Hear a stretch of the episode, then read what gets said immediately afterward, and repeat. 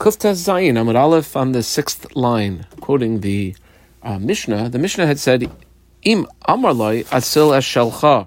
If specifically the guy who had the wine had said to him, "Listen, Mr. Honey guy, I'll save all your honey, and you give me the value, the compensation of my wine that I'm about to spill out." And that was the agreement. Now, the Gemara asks, "Amai, well, 1 second, why should the Mr. Honey have to pay for the wine he spilled out?" Now, it's the right thing to do, but does he really have to? V'nei malei, why can't Mr. Honey say to Mr. poured out wine, "Mishatani becha. I was just joking. I was just kidding, old buddy, old pal."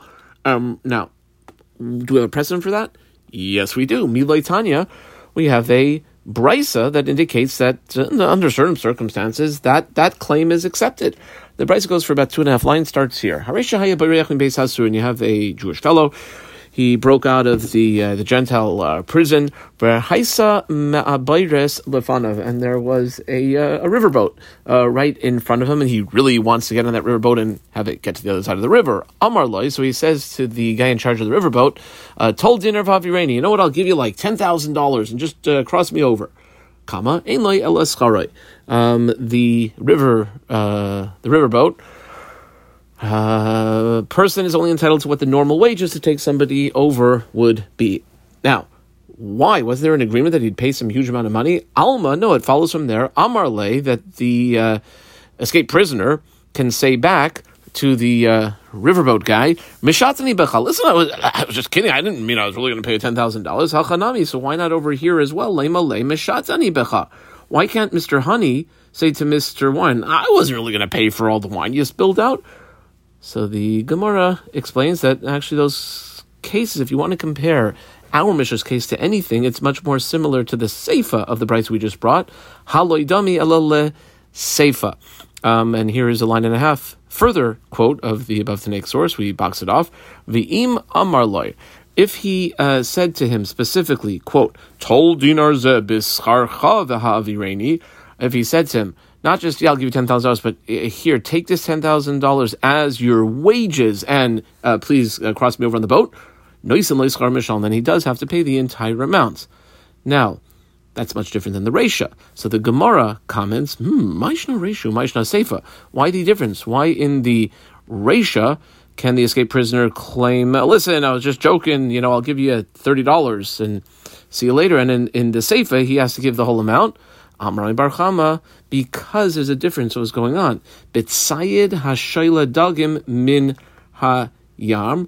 We're talking about a Bitsayid is usually a hunter, but here it's the hunter of fish. He's going to call him a fisherman who was in the process of catching some fish. Da amarle efsadatani kavri bezuza. Or he can say that his wages that we're talking about, that his wages, Rashi says, "Dafsadatan kavri bezuza." Let's see Rashi inside. V'hainu, one word in quotation marks, bischaroi.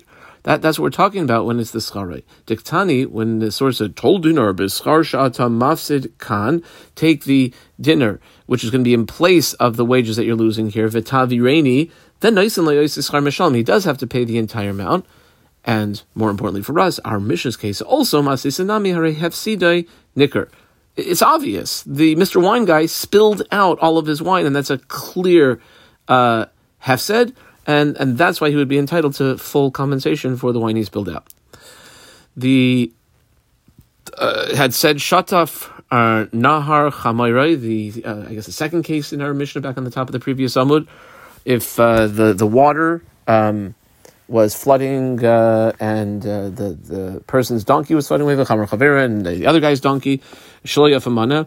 Mr. One's donkey was worth 100, Mr. Two's donkey was worth 200, and Mr. One says, "Mr. Two, listen, I'll save your donkey." And we said the same dinim would apply, that if there's like a specific condition, Mr. One said, "I'll save yours, and you'll pay me compensation for mine," then that's the case. Now, it seems exactly like the first case by the guy who spilled out the less valuable wine to save the more valuable honey.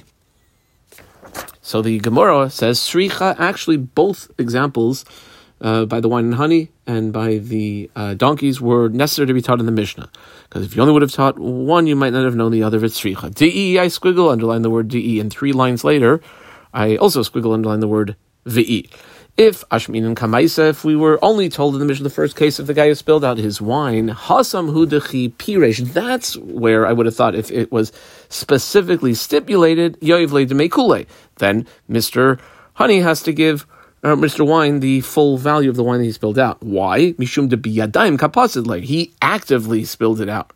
Aval hacha, if we wouldn't have been told the case of the donkeys, I might have thought to say, demimela, no one's actively killing a donkey, it's just like the water is flooding them away.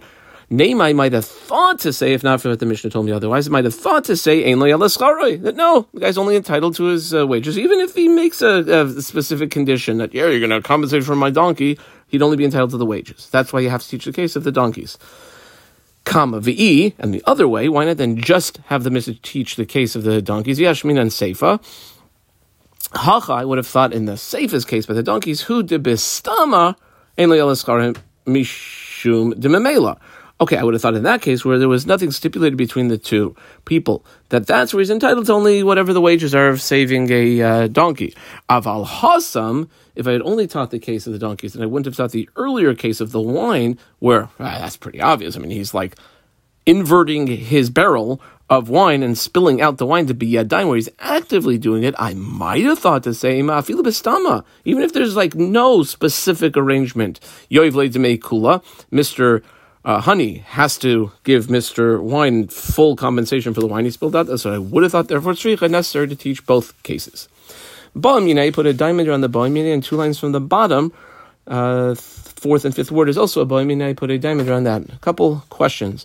The first is Rav Kahana asking Rav, and then we go back a generation. The second question is Rav asking Rebbe. So in the first question, Ba'am Yinei Rav Kahana Mirav, Yarad Lahatzil. Let's say, in the case of the donkeys, so the one who has the donkey worth 100 goes to save the other fellow's donkey, which is worth 200. Ve'Allah shaloi me'elav mahu. So his donkey, which everyone thought was like gone, actually survived. It kind of like, I don't know, it miraculously saved itself. Now what? In other words, he has his donkey, but on the other hand, he agreed that he would get full compensation for his donkey. So Amar Leh, says Rav back to Rav Kahana, Mishmaya rechimu alei. Well, if he's got his donkey, which was miraculously saved, that's between him and Hashem and Shamayim and his mazel, but he's certainly entitled to a compensation for a full donkey. Kiha, similar to the following story, Rav Safra habekazil b'sheyarta. He was traveling with a group of people, levinu hu ari, and there was a lion that was traveling along with them, and the lion would be there to protect them from bandits and wild animals. And now, what was the lion's fee, so to speak? Kol Lelia Kashadale. Every night, the group of people traveling together would take one of their donkeys, the Chamr Dechad Minaya, one of the people's donkeys, and give it to the lion, and the lion, that would be the lion's food for the day. Kimata Zmaned Rav Safra. Rav Safra was one of the many people traveling with this group. When his day came, Shadar Le Chamra, Rav Safra offered his donkey to the lion to eat, and the lion didn't eat it. Well, upon the lion deciding not to eat it for whatever reason, Kadam Rav Safra Vizachabe. So Rav Safra went and took possession of it before any of the other people could take possession of it, because basically it was Hefker. Amalei Rav Achmi Difti Ravina. So Rav Achmi Difti said to Ravina, well, 1 second, Lamalei, why did Rav Safra have to lemizki be? It wasn't his to start out with. Why did he have to acquire it again? Comma, question mark. Nohi dechi afkere. Granted that when he was mafker it, shortly before when he was going to give it to the lion, that was for the lion. Adaita de arye afkere. However, adaita de kuli alma, having in mind that, if the lion didn't want it for whatever reason, that anybody else should want it, afkere. Who would have afkere for that? So why should he have to acquire it again? Amar Leh. So says back Ravina, Rav Safra might not have necessarily had to do that. However, the Rav Chademilsa who da'avid. Rashi says Rav Chademilsa for additional bandwidth, space, precaution on the issue. So no one would have any complaints against him. He went, we'll say, above and beyond what he had to do. period. How about this, though? Boimine, another diamond on this Boimine. This is Rav now asking Rebbe, the great Rabbi Yehuda Nasi. How about if a similar case where the guy has a $100 donkey and the other guy who has a $200 donkey says to him, go save my donkey, and he goes down the yard lahasil, the low hitsil, but he wasn't able to save the $200 donkey. Mahu, what will we say over there? Amar Lo, so says Rebbe back to Rav, Vizu she'ela, ein lo yaleh schara. This is a good question. He basically only gets his wages. He does not get the compensation for his lost donkey, whatever the wages paid to somebody to attempt to save something that's drowning, that's what he'd be entitled to. Isfei, we have a Tanaic source, though, that would seem to indicate otherwise. The Tanaic source starts here, and it goes till the almost the end of the second line on Amud Beis. Hasaychos apayel, somebody who hires a worker lahavi kruv or dormaskin to bring some sort of vegetation, cabbage, maybe plums or prunes or quinces or something, which is supposed to be beneficial for a sick person. So he hires him to go and get this stuff, lecholo, for sick person, v'halach, and so this fellow goes and does what he's supposed to do. However, matzah, he finds that the supposed sick person either shemes had dropped dead already previously, or shehivri, or miraculously got better. What has to be paid to this person who went to bring these medicinal vegetables? Noisen leischarai mishalem. I squeal underline mishalem. Sounds like he has to pay the full wages, like even though what was the intention of the bringing of the vegetables wasn't necessary. Amar Leis, so he says back, mi dami. Can you compare the two? Hasam avid shliach shlichuse. In the case where he has to pay a schar mishalem, his job was to go and bring, let's say, cabbage to the sick person. And he did that. He went and brought cabbage to the sick person, so he's entitled to schar mishalem.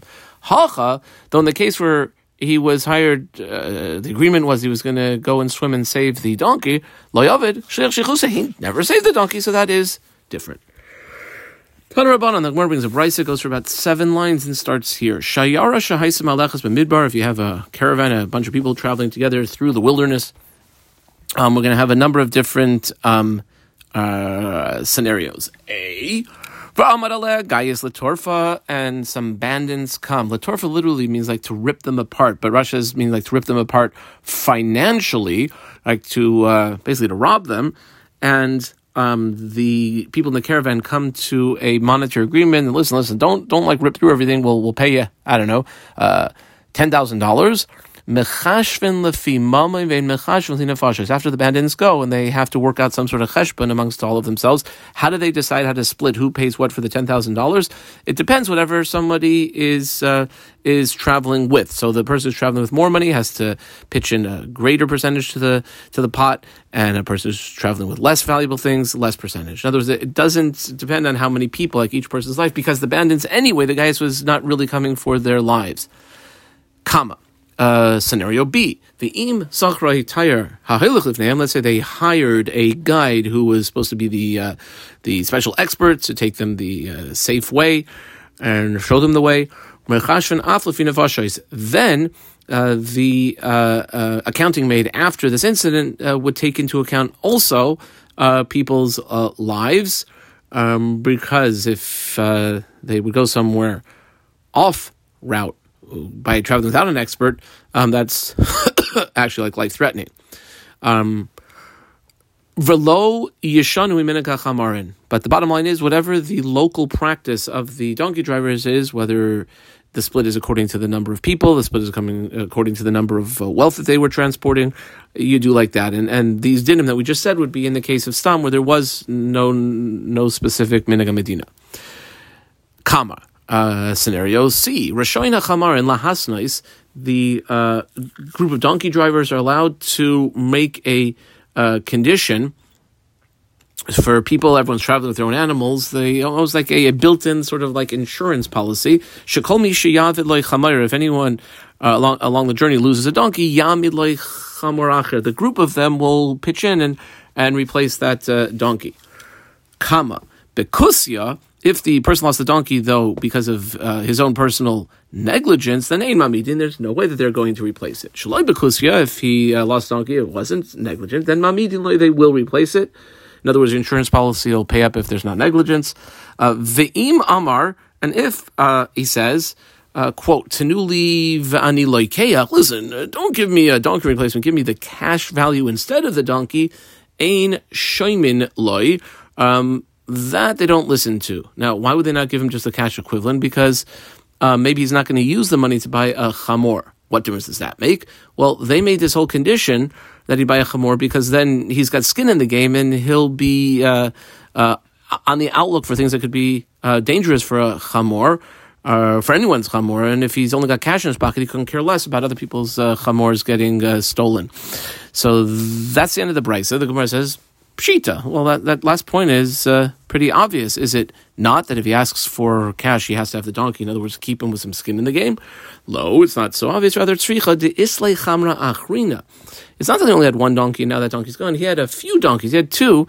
Now he only has one. So he's asking for not a second donkey, but a compensation, a cash equivalent. Ma'utatem, he might have thought to say, hakam interlay. Listen, he's got a donkey. He's got skin in the game. Not only that, he might even say, I can do better. If I only have to watch one donkey, I can watch other people's donkeys as well. Kamash Malan, that's the Chiddush that we're being taught, connector. Shiny netirusa dechad minetirusa debay tray. Again, when somebody's only watching one thing, it might be less work, but it's also less responsibility, as opposed to when he's watching two. Tan Rabbanan, the word brings a brisa, goes for about 7 lines. Sfina, shahisa malachas biyam. We have a boat that is traveling along in the sea. A big wave comes and it's going to drown them all. And one of the solutions to prevent the drowning is to unload some of the heavy things that are on the boat. So they threw things overboard. We don't split it up based on the value of what's there, but rather the weight. So everyone has to throw, 100 pounds over the side to lighten and load on the boat, regardless of what it's worth. That's what everyone has to do. Like we said in the previous brisa, if there's a local custom of what happens in this scenario amongst the different people traveling with their stuff, then you go like that, and the din just stated previously would be where there is no local minhag medina. The boat travelers are allowed to make conditions with each other. Shekol misha avdalei sfina. Let's say we're traveling a whole bunch of little boats together. Or maybe a Mardov boat. So a bunch of boats traveling together, that if one of them lost their sfina, that the group, Yamid Loi Sfina Cheres, will all pitch in and replace that boat. However, avdalei bekusya, if it was because of the gross negligence of the person that his boat got lost, ein mamidin, they do not need to pay up that insurance policy and get him a replacement boat. Shloi b'kusya, if it was not the negligence of the person lost the boat, then mamidin lo, he will be entitled to that replacement boat. The if the sailor brought his particular boat to an area where the boats don't go, ein mamidin, and the boat got lost or got destroyed, then the group of them would not have to replace for that fellow the boat. That's the end of the Tanaic source. The Gemara, like it did in the previous brisa, says this last point is pretty obvious, no? Pshita. Well, no. Lo, kama tzricha, it's actually necessary. Here's the scenario. I assume this is more of like a raging river than a ocean, but in the springtime, like in March, April, May, when the snow is melting from the top of the mountains, and you have the raging rivers. De benisan mirachki chad ashla. Since the river is very, very strong, they would distance themselves chad ashla, 1 rope length from the shore. Ubetishrei, from the banks of the river. Ubetishrei, come September time, mirachki treyasli, since there's a lot less water flowing, for their boats to effectively travel downstream, they would have to distance themselves further into the river, further from the banks of the river, 2 rope lengths. However, this fellow, Vaka Azil, he was going Biyumi Nisan in the springtime when there's raging waters. However, he went Lamakom Tishrei, not 1 rope length, but 2 rope lengths into the river. And then his boat got drowned. Ma'udatini might have thought to say, Davshe Nakit Va'azil.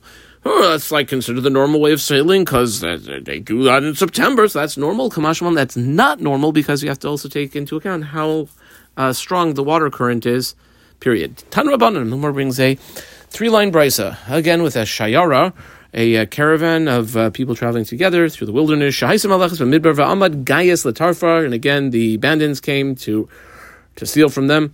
V'amad echad mehen v'hitzil.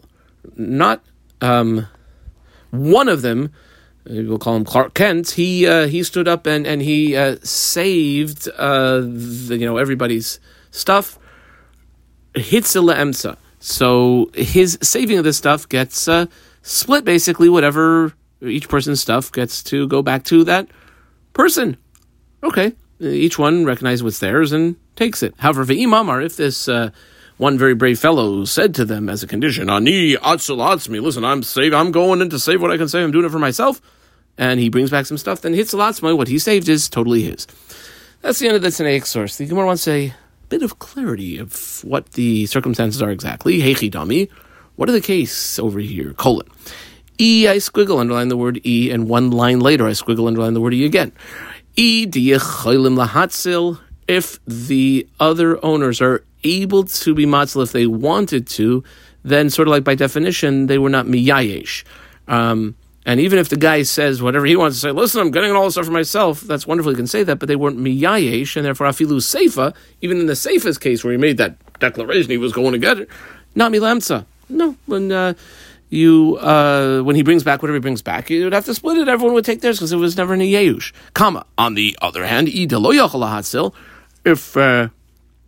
if it's going to be tremendously difficult for any of them to save any of the things, afilu reisha nami la'atzmai. And one very brave, maybe very stupid, but very brave fellow goes and saves what he can.